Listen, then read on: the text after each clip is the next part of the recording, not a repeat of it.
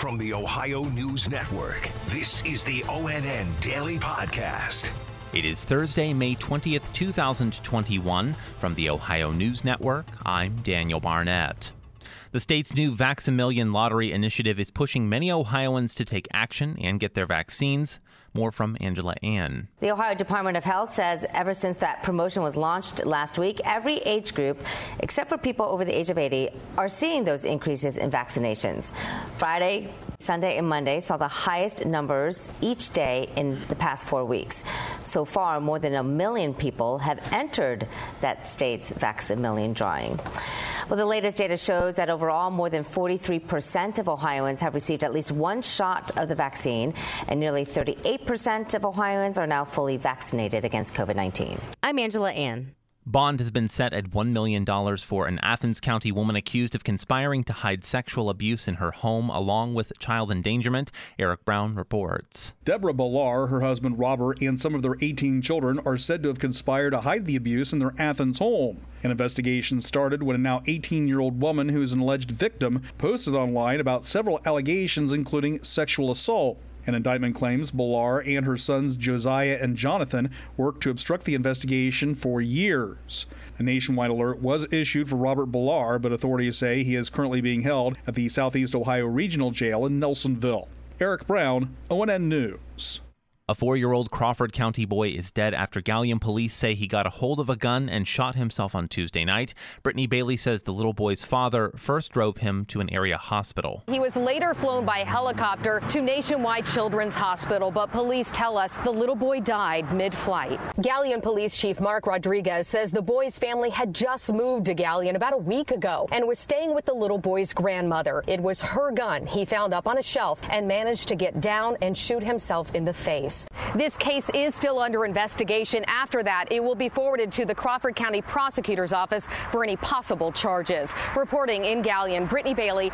Despite GOP leadership urging them to vote no, 35 House Republicans joined Democrats in voting for creating a bipartisan commission to investigate the January attack on the Capitol. More from Tracy Townsend. During the debate, Democratic Ohio Congressman Tim Ryan delivered a fiery speech aimed at Republicans who are against the commission. We have people scaling the Capitol, hitting the Capitol Police with lead pipes across the head, and we can't get bipartisanship. What else has to happen in this country? Republicans say the commission should go beyond January 6th to investigate other political violence and demonstrations, including last summer's racial justice protests. I'm Tracy Townsend. Two people are dead near Lancaster after a driver trying to avoid stopped traffic careened into the oncoming lane on U.S. Route 22. More from Angela Ann. Ohio State Highway Patrol says a driver was trying to avoid that traffic that was stopped in the eastbound lanes. He then crossed over to the other side, hit another car head on. The driver of that car died there at the scene, and the driver that crossed over into the other lane had three people in the car with him. One of those passengers died. Now, the driver and those two other passengers were taken to the hospital for injuries. I'm Angela Ann. Some aspects of life are getting back to normal. Mask mandates are ending, offices are welcoming back workers, and restaurants are planning to return to full capacity. If any of this has you on edge, Angela Reigard says you aren't alone. After a year and a half, we started to get used to this masking and distancing thing. Dr. Deinemeyer is a psychology professor at Muskingum University. I think one of the main things to know is that that awkwardness and that discomfort is really normal. And if you feel that, that doesn't mean that you're doing the wrong thing. But there are some things you can do to feel more comfortable. It's all about taking baby steps. And don't forget to think about what you're looking forward to in this new phase, big or small. Reporting in Columbus, Angela Reigard. President Joe Biden is making another trip to Ohio next week. Karina Nova has the details. The White House says he'll be in Cleveland next Thursday to deliver remarks about the economy. This will be the president's second time in Ohio this year. You may remember his first time was when he visited Columbus to tour the James Cancer Hospital. There he spoke about health insurance on the 11th anniversary of the Affordable Care Act being signed into law. Karina Nova, ONN News.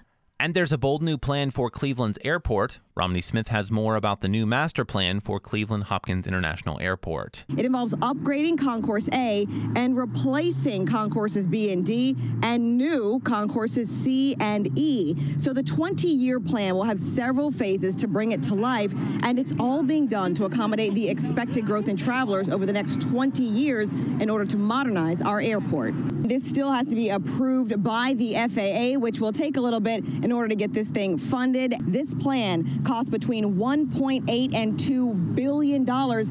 I'm Romney Smith. Special thanks to affiliate stations WBNS TV in Columbus, WKYC TV in Cleveland, and WTOL TV in Toledo for their contributions to today's newscast. I'm Daniel Barnett on the Ohio News Network. This has been the ONN Daily Podcast, a production of Radio Ohio Incorporated on the Ohio News Network.